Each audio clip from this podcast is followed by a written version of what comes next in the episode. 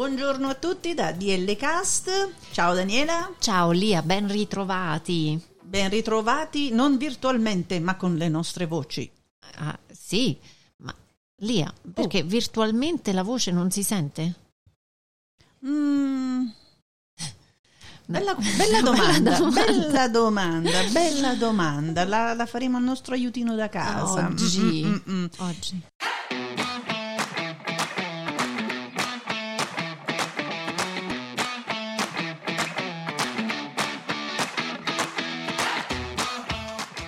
DL Cast è proprio un altro podcast.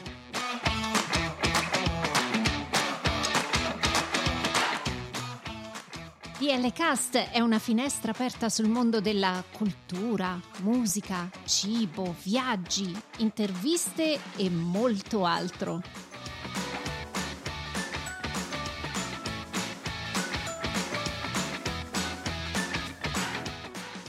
Siamo Daniela e Lia e vi auguriamo un buon ascolto.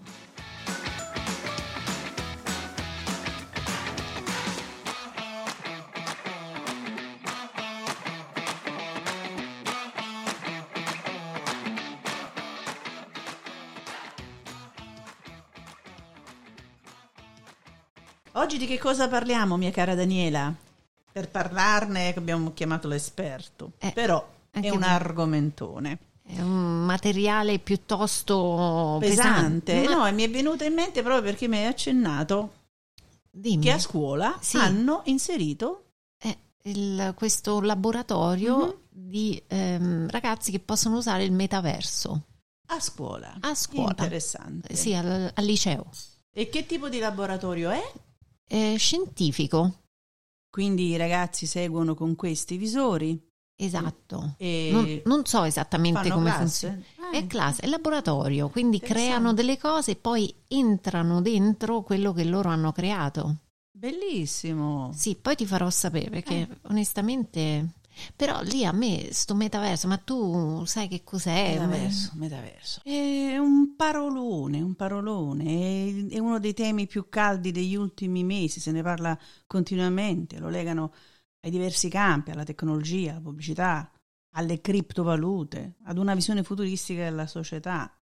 Secondo Mark, ecco, è il futuro di Internet. In effetti, poi se torniamo un po' agli anni 70, quando è nato Internet, si discuteva tanto su questa tecnologia, su questo mondo virtuale, si crea qualcosa di parallelo, parallelo certo eh, chiamiamolo parallelo, insomma, ecco, di sconosciuto ehm, si ha un po' timore. Eh, io ricordo che quando eh, si parlava di internet, si parlava di internet anche di un fenomeno sociale, anche faceva schifo comunque, eh, la lentezza del, del, della rete, del sistema, di tutto, di tutto, però comunque abbiamo visto che negli anni si è sviluppato in una cosa spettacolare, oggi senza internet nessuno ci può stare no. e quindi forse le paure anche di questo metaverso eh, verranno demolite.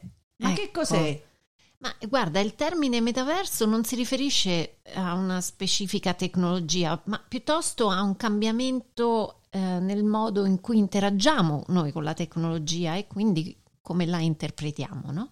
Quindi eh, sembra che il termine abbia origine dal libro di fantascienza pubblicato nel 1992 che si chiamava Snow Crash. Tante cose in fantascienza che poi diventano, diventano realtà. Facci caso. Vero.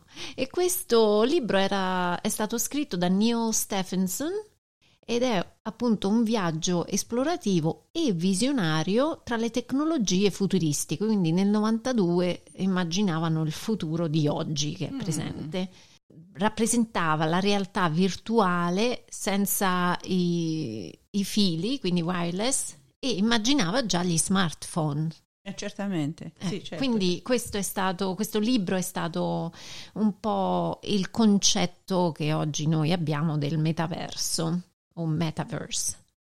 Leggevo che le tecnologie che compongono il metaverso possono includere la realtà virtuale, che è composta da mondi virtuali persistenti che continuano ad esistere anche quando non stai giocando, così come la realtà aumentata che combina aspetti del mondo digitale al mondo fisico. in realtà praticamente sembra che attraverso si può continuare nel caso dei giochi a giocare attraverso dispositivi comuni come gli smartphone oppure um, le smart glasses oppure i bracciali high tech con uh, un controllo remoto uh, di apparecchiature robotiche e elettroniche. Per esempio il famoso gioco Fortnite potrebbe essere definito metaverso perché rappresenta un mondo virtuale che esiste e continua ad evolversi anche mentre non stiamo giocando e possiamo accederci dai vari device come i personal computers, le console di gioco e gli smartphone con i nostri bei avatar. Eh, ah, quindi sì, no, però dico, ognuno di noi avrà un avatar. È un avatar, sì. Per poter eh, poi eh, vivere in questo eh, altro mondo. Sì, sì, sì. Che continua a vivere anche senza di noi, mi hai detto. Esatto, quindi wow. dai, games, dai games, diciamo dagli giochi che sono stati creati con questo sistema in metaverso, Uh, poi si è passata anche ad altre applicazioni. Io ti raccontavo del, dell'ospedale a Napoli, il Posillipon, dove per la prima volta hanno trasmesso uh, con la tecnologia del metaverso una partita di Champions League e quindi hanno fatto partecipare con uh, questi display interattivi i bambini dell'ospedale. Ma la partita è eh, stava accadendo veramente sì, o sì, solo sì, virtualmente? Sì, no, no, veramente. veramente, veramente. quindi li hanno forniti di, questi, di queste tecnologie per permettere loro di essere come se fossero presenti alla partita eh, mentre invece erano in ospedale. Questa è una cosa spettacolare. Secondo eh, me questo è bellissimo, senza avere paura di altre, di altre cose.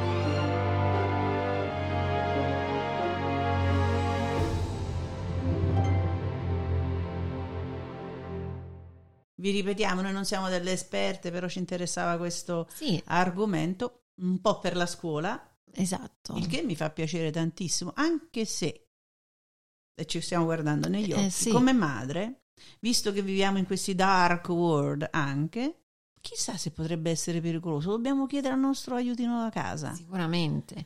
Ma sai, Lia, un po' come dicevi tu, eh, internet che poi ha creato questi social che sono venuti come ogni cosa c'è il bene e c'è il male. Purtroppo tutto questo secondo me eh, sta succedendo così velocemente che non abbiamo Siamo avuto preparati. modo di capire il pericolo di queste, di queste Ma i genitori cose. di oggi come fanno a capire termini così sono già difficili, devi no. andare proprio a studiare per capire sì. questo mondo. È un po' come gli anni 70. Chi si immaginava che da internet si passasse al metaverso, mm-hmm. dove c'è la realtà virtuale, una realtà aumentata. Cioè, sono, sono, termini che sono assolutamente incredibili. E per i genitori, i genitori, insomma, quelli esperti, vabbè, quelli che vanno a scuola so, si capisce, ma per la gente comune tu glielo devi far capire. Un nonno come fa a certo. proteggere un nipote da una certo. del genere? Sono tante le questioni, sì, però sì. Eh, ecco, siamo in una fase di transizione, no, Lia, dove sì. i nostri ragazzi purtroppo è una generazione che non parla la nostra lingua. I nostri ragazzi sanno qualcosa che noi non sappiamo, però noi dobbiamo insegnare loro a, a essere safe, in un certo senso a fai? rimanere... E come facciamo? Già con gli smartphone vivono esatto. un, in un mondo proprio. Mm.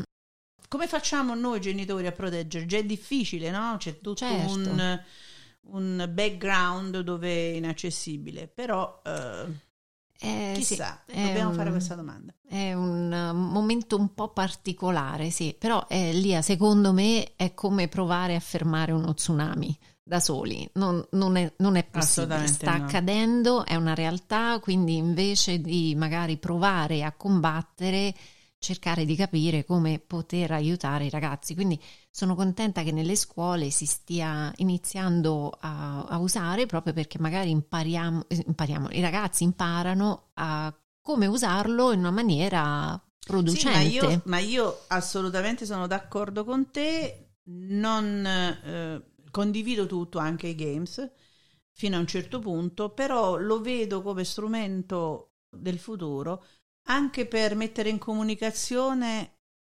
località impensabili certo. e per l'accesso alla cultura, per l'accesso ad un mondo che evidentemente loro eh, non possono conoscere.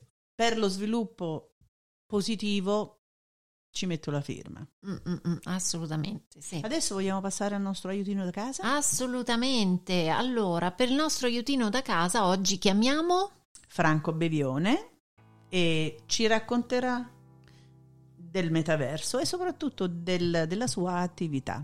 Benissimo, andiamo.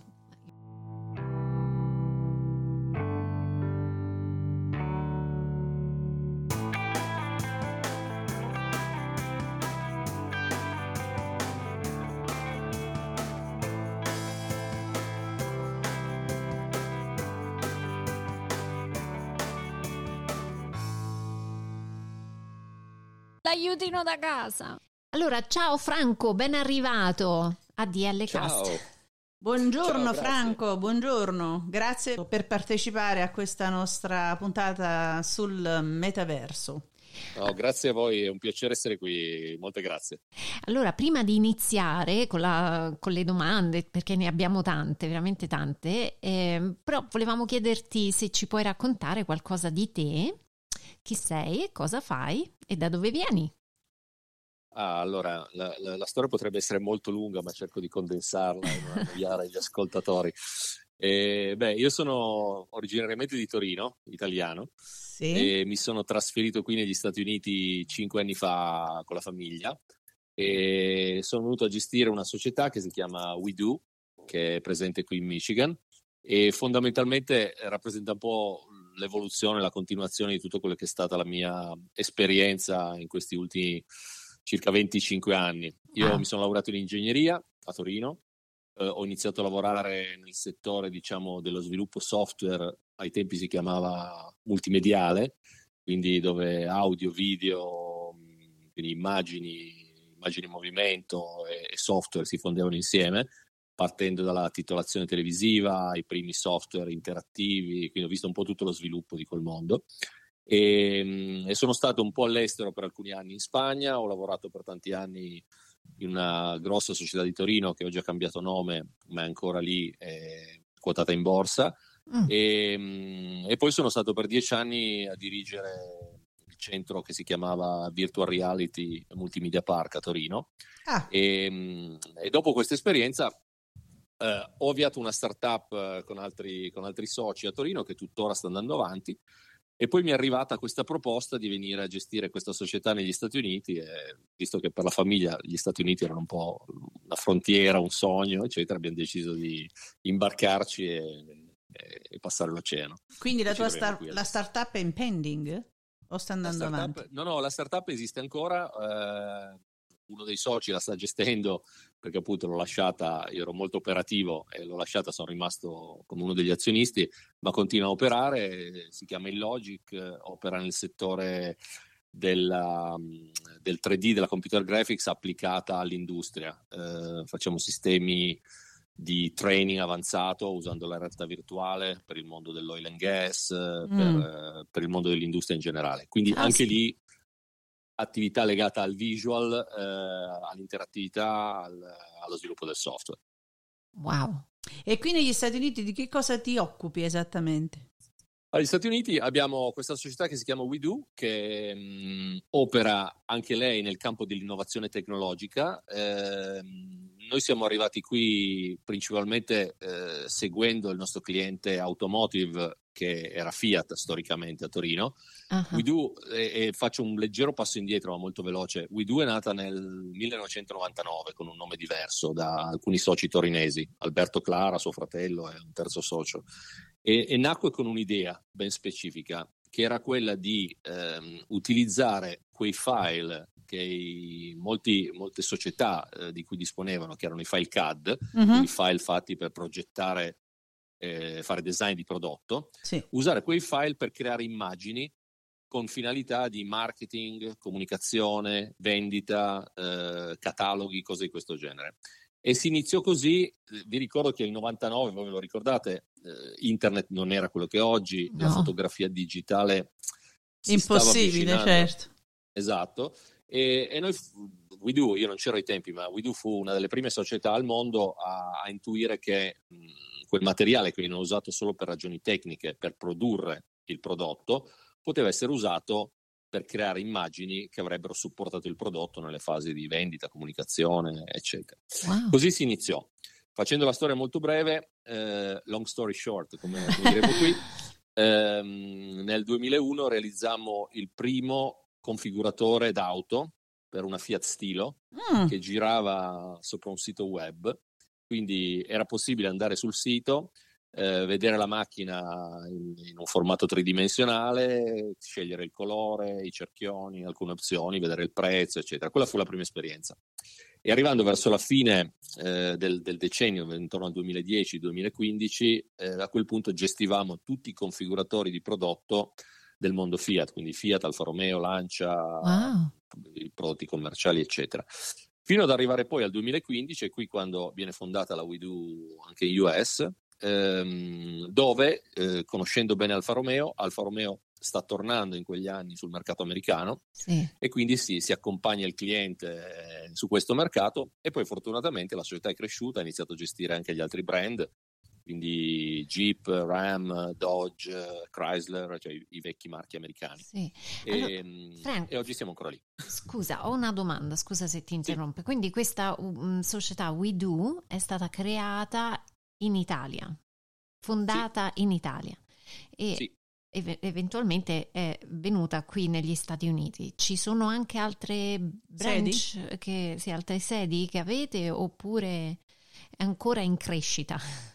Allora, ci fu nel, sempre nel 2000, intorno al 2015, un'altra apertura eh, in quello che viene chiamato il mercato APAC, quindi il mercato asiatico, eh, aprimo una sede a Shanghai che mm. restò operativa per un po' di anni, ma poi il mercato asiatico era molto complicato, quindi venne chiusa. Okay. Eh, oggi disponiamo di queste due sedi principali che sono Torino e Detroit, Detroit uh-huh. eh, Birmingham per la precisione, uh-huh. e poi abbiamo ehm, in realtà ehm, delle sedi periferiche che stanno a Milano, Roma e in altri punti perché perché nel 2019 siamo diventati parte di un grosso gruppo eh, che ha acquisito il 51% della proprietà della società.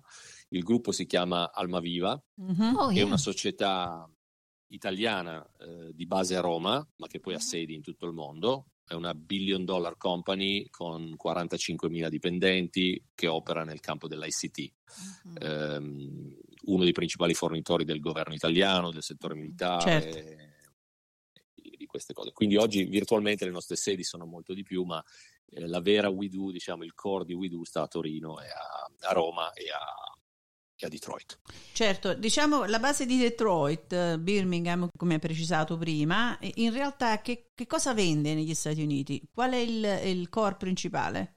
Sì, negli Stati Uniti siamo molto verticali sulle soluzioni mentre in Italia abbiamo una posizione più da agenzia che, che, fa tante cose diverse, tra cui anche comunicazione. Qui invece ci siamo verticalizzati su una soluzione che sta facendo scuola nel mondo adesso. Eh, abbiamo mh, fondamentalmente progettato, realizzato e stiamo manutenendo adesso per il nostro cliente principale, quindi Stellantis, uh-huh. un sistema eh, che noi chiamiamo pipeline, che produce immagini eh, in grandissima quantità e ad altissima qualità usando i motori dei videogames. Quindi oggi stiamo usando Unity e Unreal, che sono Unreal è un prodotto famoso per i videogame che, che in tutto il mondo ha spopolato, che si chiama Fortnite, sì. oh, yeah. eh, che oggi ha superato i 500 milioni di no, chiedo scusa, ha superato i 2 miliardi di subscriber.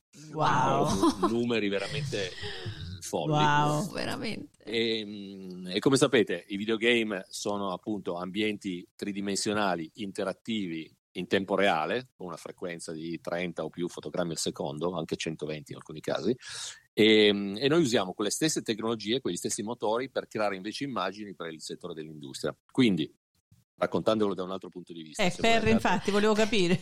se voi andate sul sito, per esempio, di Jeep, e cercate di configurare, comprare e configurare una Jeep in quell'area che si chiama Build and Price. Yes. Eh, voi vedrete tutta una serie di immagini della Jeep, che sono immagini apparentemente reali, in realtà arrivano da dei file, da dei file CAD, mm-hmm. e quelle immagini sono oggi, parliamo di centinaia di milioni di immagini prodotte ogni anno. Quelle immagini sono create in tempo reale da un sistema basato su un motore di videogame. Wow. Ah, e, ecco.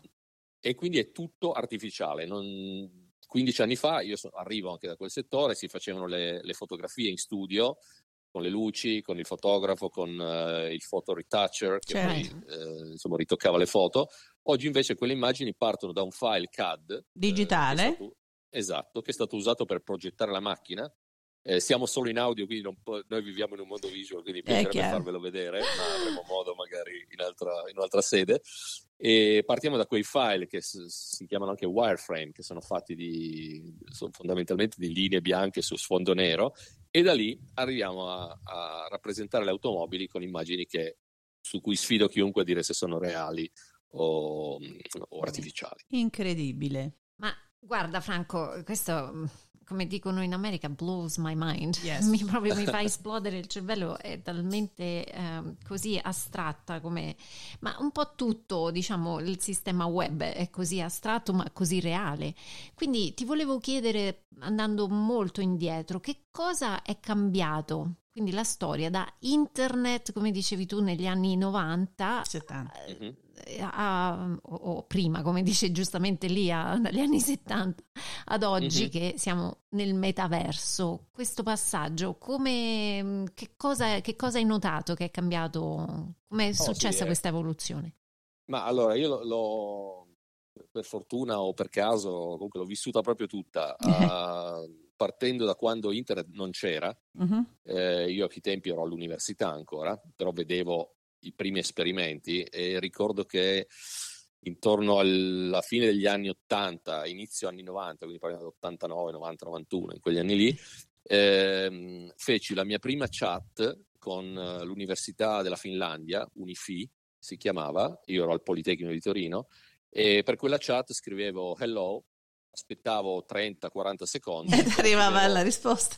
E, e ricevevo un hello di ritorno dal- da uno studente probabilmente seduto a una scrivania in Finlandia E- ed era fantascienza per i tempi, era estrema innovazione. Poi arrivarono, in quei tempi arrivarono anche i modem eh, che permettevano no. di collegare un computer. a- Faceva a- dei rumori. Non lo dimentico mai il suono del Esatto. modem. Esatto, e di nuovo si iniziava eh, diciamo, ad uscire da quello che era il proprio desk, desk e ci si collegava da qualche altra parte per dei contenuti che qualcun altro aveva prodotto. E poi iniziarono a nascere i primi browser, Mosaic fu il primo, poi Netscape, eh, eccetera, eccetera. E, e comunque internet a quei tempi era principalmente quelli che si chiamavano ipertesti, quindi poter mettere eh, degli enormi testi in cui qualche parola era evidenziata, si cliccava sulla parola e si apriva un altro documento. E quindi c'era un legame tra documenti principalmente eh, testuali. Si iniziarono poi a mettere le immagini, questa, perché parallelamente il mondo della fotografia diventava digitale, le immagini digitali iniziavano, io ricordo le prime immagini a quattro col- monocromatiche e poi a quattro colori, eh, che iniziavano a popolare i siti, e, e quello era quello che oggi, diciamo, a posteriori è stato battezzato come l'internet 1.0, quindi testo e immagini. E per tutti gli anni 90 quello è stato il trend. Le, le società per molto tempo, io ricordo, ehm, non avevano neanche nessun interesse a creare un sito internet, fino a quando non capirono che quello iniziava ad essere un, un bacino pieno di utenti, quindi potenziali clienti, potenziali controparti con cui sviluppare business e quindi le società iniziarono a- ad essere presenti, ma con una presenza che era fondamentalmente un biglietto da visita digitale, quindi poche righe di cosa era la società, qualche immagine, quelli che venivano chiamati siti vetrina. E questo è l'internet 1.0. Verso la fine degli anni 90, quindi ehm, all'inizio del 2000, Quindi c'è più recente. l'esplosione, quella, quella che poi oggi conosciamo come la bolla eh, di internet anche, dove tantissime startup nascevano, creavano siti con nuovi contenuti, con nuove piattaforme per gestire i contenuti, ehm, società che venivano quotate in borsa con valori astronomici e qui internet eh, diventa l'internet.0 diciamo a tutto tondo fino ad arrivare alla fine del diciamo del, tra il 2000 e il 2010 dove verso il 2010 inizia ehm, ovviamente non c'è una milestone precisa ma sono cose che accadono Certo, certo. lo scorrere del tempo, ma iniziano a introdursi contenuti relativi al video. Eh, io nel 2005 gestivo una società che si chiamava Eufon eh, Web Interactive e facevamo appunto, eh, avevamo i primi canali di streaming sul, sul web, oltre ah, a fare siti. Uh-huh. E avevamo fatto un accordo con Eutelsat, eh, società che tuttora gestisce satelliti mm. in, in, orbita intorno al pianeta per contenuti eh, non solo televisivi, ma in quegli anni molti contenuti relativi ai dati. Comunque, dopo l'Internet 1.0, tra il 2005 e il 2015, diciamo, eh, ad oggi, eh, c'è quello che viene battezzato Internet 2.0, che fondamentalmente non è più solo testo e immagini, ma testo, immagini e video. Quindi YouTube eh, ah, e, uh-huh. tutto quello che conosciamo. Oggi si inizia a parlare, e di nuovo non c'è una milestone, ma tutto accade eh, certo. e, e si, si, spalma lungo gli anni.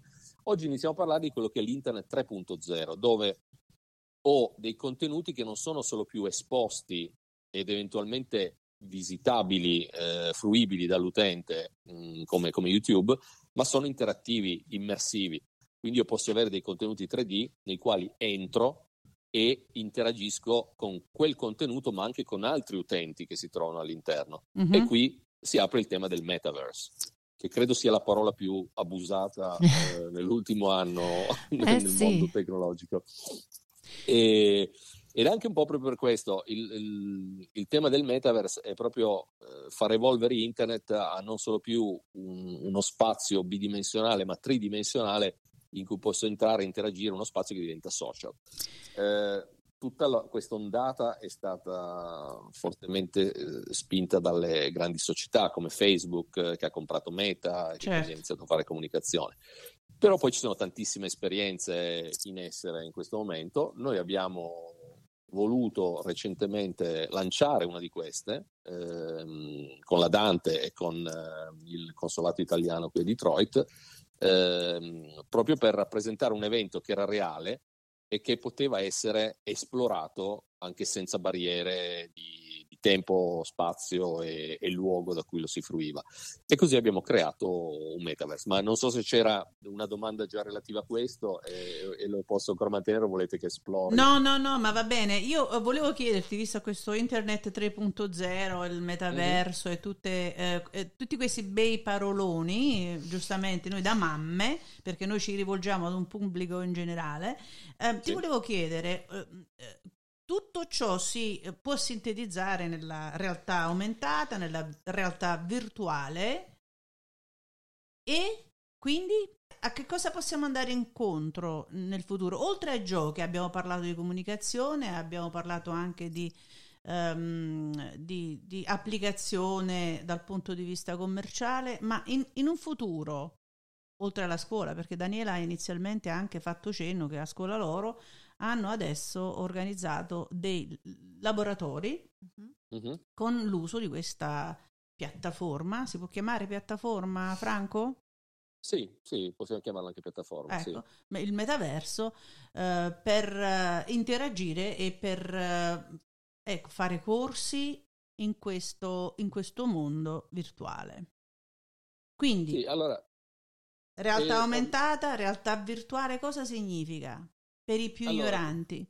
Sì, e, e sono tutti termini molto usati su cui però io l'ho riscontrato spesso, personalmente c'è ancora grande confusione, tant'è che eh, grazie Lia per questa domanda perché spesso nelle mie presentazioni, quelle, quelle di business, di lavoro, eh, ho spesso una slide iniziale che dice, giusto per essere tutti allineati sui termini che andremo ad usare, definisco qual è il nostro concept che useremo poi solo con, con, la sintesi della parola virtual reality o augmented reality o metaverse per far capire di cosa stiamo parlando perché sono termini anche abbastanza ampi che possono raggruppare più right. cose e quindi è necessario dare, darne quantomeno una definizione per sapere qual è l'ambito. Certo. Ma allora, storicamente eh, la virtual reality, questa è una cosa che molti non sanno, nasce tecnicamente nel 1965 o giù di lì. Eh, quindi parliamo di quanto, 40 anni fa, no di più, eh, quasi 60 anni fa. E, mm, e, la realtà virtuale nello specifico ha tanti alti e bassi, quindi fallimenti, successi, eccetera, e torna poi davvero in voga negli ultimi dieci anni o giù di lì.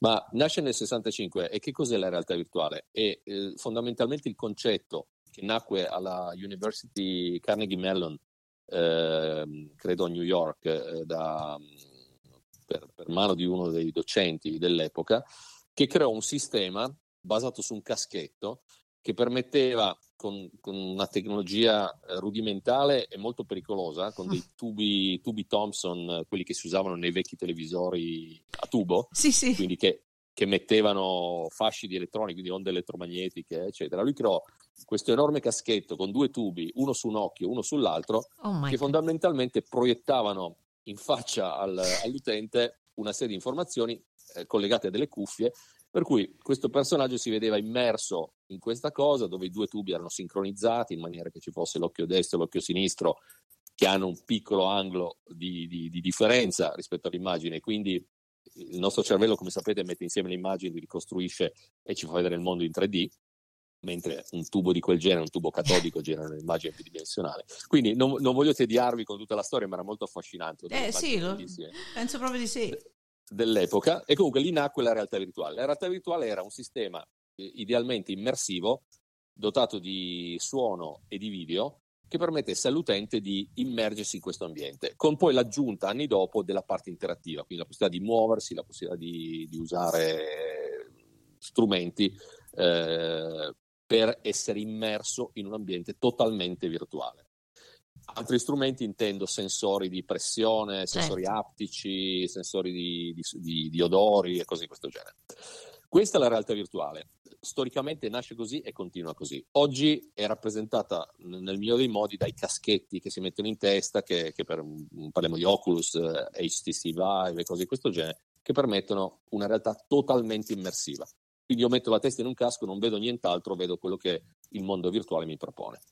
La realtà aumentata, che poi è stata chiamata anche mixed reality con accezioni diverse, in realtà è leggermente diverso. Io ho sempre un device che mi metto diciamo in testa o tengo in mano, ma non sono totalmente immerso in un ambiente virtuale, in realtà guardo l'ambiente reale intorno a me e gli sovrappongo delle informazioni virtuali. E quello che in maniera semplificata accade oggi in molte automobili dove viene proiettato sul parabrezza, eh, vengono proiettate sul parabrezza alcune informazioni legate alla velocità, alla direzione che il navigatore magari sta, sta indicando, cose di questo genere. Quella è una realtà aumentata, quindi sovrappongo alla realtà che sto guardando dei contenuti. La mixed reality, che è stata avviata fondamentalmente da Microsoft alcuni anni fa con il lancio di un nuovo prodotto che si, chiamava, che si chiama tuttora HoloLens, mm-hmm. è un caschetto che oltre a sovrapporre qualcosa di virtuale alla realtà che mi circonda, riesce anche a sincronizzare il contenuto virtuale all'ambiente con un sistema che di nuovo non voglio tediarvi, molto complesso, ma con delle telecamere che riconoscono gli oggetti presenti e possono creare dei punti di ancoraggio. Quindi, per farvi un esempio, io posso appunto attaccare un'etichetta virtuale ad una bottiglia reale e comunque io mi muova intorno a quella bottiglia reale, l'etichetta virtuale sta nella stessa posizione. E, ehm, difficile da spiegare, più facile. No, no, no, però se, no, non è difficile, credo di avere capito, però um, facciamo un esempio di realtà uh, virtuale e di realtà aumentata. Per esempio, hai fatto l'esempio del, dell'etichetta che mm-hmm. si mhm. può applicare ad una bottiglia oppure di una sostituzione, che ne so, di un di, di, arredamento in una casa, giusto? Si uh-huh, potrebbe? Perfetto. Ecco, sì, questo per esempio. quanto riguarda la realtà aumentata. Nel caso invece della realtà virtuale, come dicevi tu, dove tu ti senti immerso, quindi crei un tuo avatar e ti immergi in questa realtà virtuale e interagisci con uh, uh, il mondo virtuale Mm-hmm. Giusto? Que- questa è la differenza praticamente. Da un lato tu puoi, esatto, da un lato tu puoi operare quindi puoi, puoi essere partecipe eh, di, un, di, una realtà, dall'altra invece è un qualcosa di più materiale, insomma. Ecco. Sì, anche, però anche la realtà aumentata, soprattutto con la mixed reality, eh, sono stati creati una serie di strumenti per interagire con tutti gli elementi virtuali presenti nello spazio usando i gesti, ad esempio. Cioè, di nuovo difficile da spiegare, più facile da vedere, ma questo strumento di Microsoft, l'HoloLens, permette a delle telecamere, cinque telecamere integrate nel, nel, caschetto, che è una specie di grosso occhiale che fa vedere eh, attraverso la sua trasparenza, quello che ci circonda, ma sullo stesso occhiale vengono proiettate immagini virtuali. E in più il sistema riconosce le gestures del, dell'operatore che può con le mani cliccare, spostare oggetti all'interno dello spazio reale. E, è molto molto potente questa, questa soluzione e quindi la rende interattiva, anche nel secondo caso.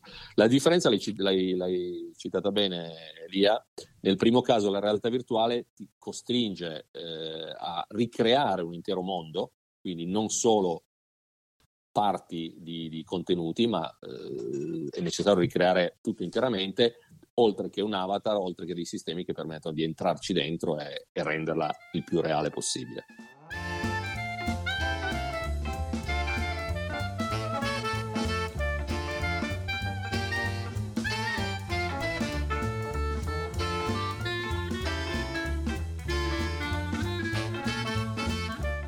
Quali sono i limiti dei visori di oggi, a parte il peso?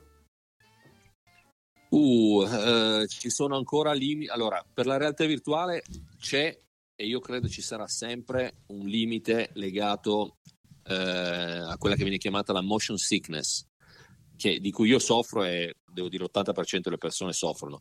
Quando tu ti metti in testa un casco e, e vedi qualcosa di interamente virtuale, immaginiamoci un roller coaster e il roller coaster ti costringe ovviamente a grandi accelerazioni, curve, alto, basso, capriole, eccetera, ma nella realtà tu sei seduto su una sedia o sei in piedi, esiste, e questo è inevitabile, una forte disconnessione tra quello che gli occhi vedono e il cervello percepisce certo. i sensori che abbiamo per esempio nelle orecchie, eh, i sensori di, del labirinto che ci danno la, la nostra posizione spaziale. Questo crea appunto una, una, una, distorsione dei sensi che spesso dà origine a nausea, a capogiro, cose di questo genere. E come dico, l'80% delle persone ne soffre. Il vantaggio, e questo è uno dei più grossi limiti della realtà virtuale, perché a parte questo, in realtà virtuale oggi, considerando quello che vedete nei film eh, come Avatar, sì. come, come, gli Avengers, uh, yes. oggi ormai è possibile ricreare una realtà virtuale che è assolutamente reale eh, ma resta questo problema. Sul fronte invece della realtà aumentata, oggi il limite, come hai citato prima, Lia, è sicuramente ancora il, il, device, che è migliorato tantissimo, ma è comunque ancora qualcosa di artificiale che devo mettermi in testa. E, e, per dire, ci sono tanti studi sulle postazioni di lavoro, chi deve indossare questi device per otto ore al giorno, è ancora un problema abbastanza in parte superato, ma non totalmente. E poi c'è un tema di ovviamente velocità dei processori, risoluzione e anche, poi, come sempre, budget legati ai costi di creazione dei contenuti, che oggi sono sempre una voce molto importante. Ho citato prima, non a caso, Avenger perché in un film di quel genere tu puoi arrivare ad avere qualcosa di virtuale che sembra reale, ma i budget in gioco parliamo di centinaia di milioni di dollari, quindi non budget oggi non gestibili da piccole società o da enti educational, ad esempio, visto che prima citavamo la possibilità di usare questi sistemi per queste piattaforme anche per fare formazione.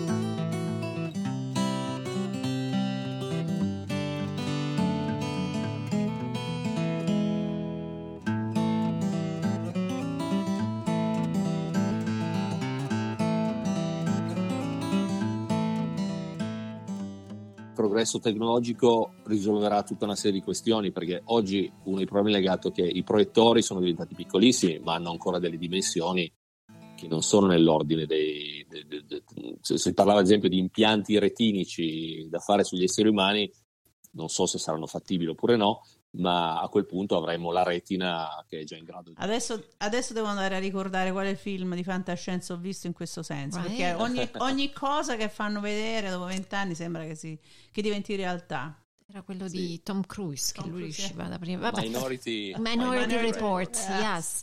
Allora, proprio questo mi dà il lancio per la, per la domanda finale, perché effettivamente eh, a livello anche pediatrico viene considerato pericoloso l'uso costante di internet, no? Quindi i dottori già da adesso dicono ah, più, prima era la televisione non puoi stare davanti alla televisione più Adesso di tante ore poi certo. sono diventati gli smartphone quindi non più tanto YouTube l'uso di YouTube guardare questi video non più di queste ore e stiamo parlando della pesantezza del corpo per tre ore quindi mm-hmm. secondo te Franco quali eh, potranno essere i pericoli per questi nostri giovani per questi ragazzi Oh, questa è una domanda veramente molto difficile ehm, e, e, e, in parte hai dato una risposta che io uso spesso, non è la prima volta che mi fanno questa domanda e ho sempre una certa difficoltà nel rispondere. Spesso dico quello con cui tu hai iniziato, ovvero io sono nato ai tempi del televisore, mm-hmm. eh, quando ero bambino il televisore è arrivato nella nostra famiglia e ricordo le trasmissioni ai tempi del telegiornale che dicevano che un bambino aveva crisi epilettiche perché era stato 20 ore davanti al televisore o cose di questo genere. E il televisore era diciamo il demone eh, degli anni 70-80. Spero. Eh, poi internet lo è diventato per qualche altro motivo, ma non, non così tanto. Oggi sicuramente l'unica cosa su cui posso dire per certo è che, eh, e lo sapete tutti, i giovani hanno un'interazione con i nostri ragazzi, hanno un'interazione con questi strumenti eccessiva e che va a scapito delle relazioni sociali, quelle, quelle vere. Certo. Eh, quindi vivono molto di più in un ambiente mh, mm, virtuale con il telefonino, con il computer, piuttosto che nelle relazioni reali.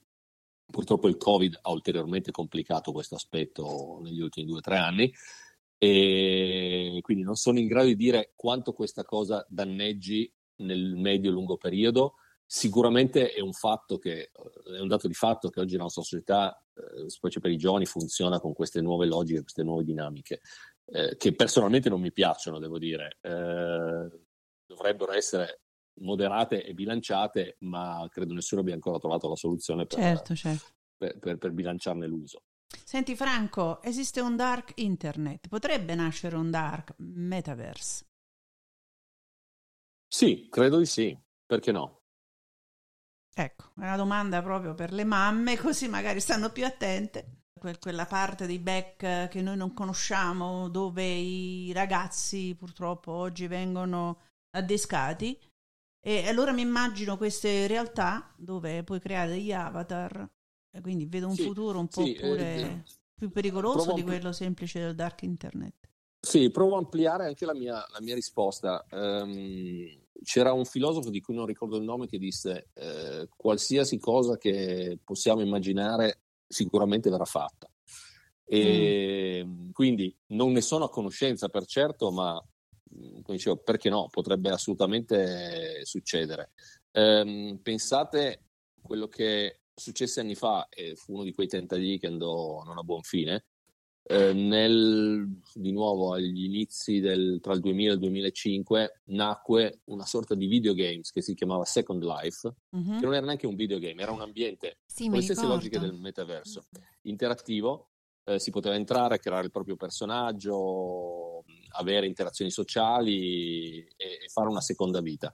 Ci fu un momento di nuovo in cui specialmente i telegiornali parlavano di casi clinici, di persone che erano entrate in Second Life, non erano uscite per mesi, quindi non vivevano più una vita reale, vivevano con la flebo e stavano, diciamo, a eh, correre, a muoversi, certo. a vivere una seconda vita in Second Life.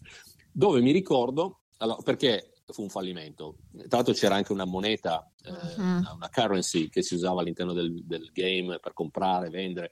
Si compravano terreni, si compravano case, vestiti, estate, sì, sì, mi ricordo. Eh, se ne parla ancora adesso, eh. Se esatto, ne parla ancora adesso. Io avevo ho fatto alcuni progetti legati ai tempi a Second Life, avevo delle persone che, che, operavano appunto sviluppatori e creatori di contenuti che facevano quelle cose e il sistema fallì principalmente perché la qualità del 3D ai tempi non era ancora fotorealistica, era molto molto primordiale.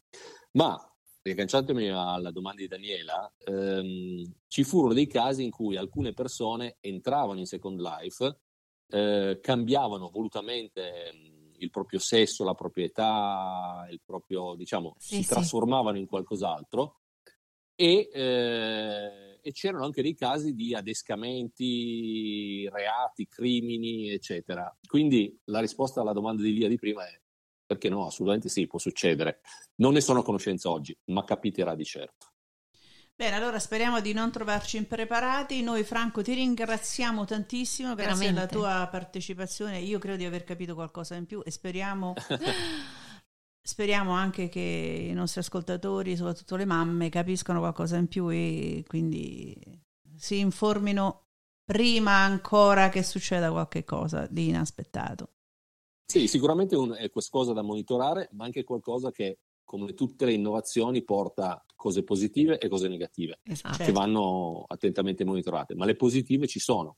Certo. Daniela ha citato prima le possibilità di supportare il mondo dell'education, la possibilità di supportare anche eh, bambini malati di, di, di, malattie particolari, certo. dove questi tool possono aiutare nelle terapie, nel, nel supporto. Quindi c'è del buono e come sempre c'è anche del cattivo con queste cose. Bene, grazie. grazie allora, Franco. da DL Cast, un caro saluto Franco. Ci grazie vediamo. per eh, avermi avuto con voi. Ci vediamo presto. Ciao. Ciao Franco. Bye bye. Ciao.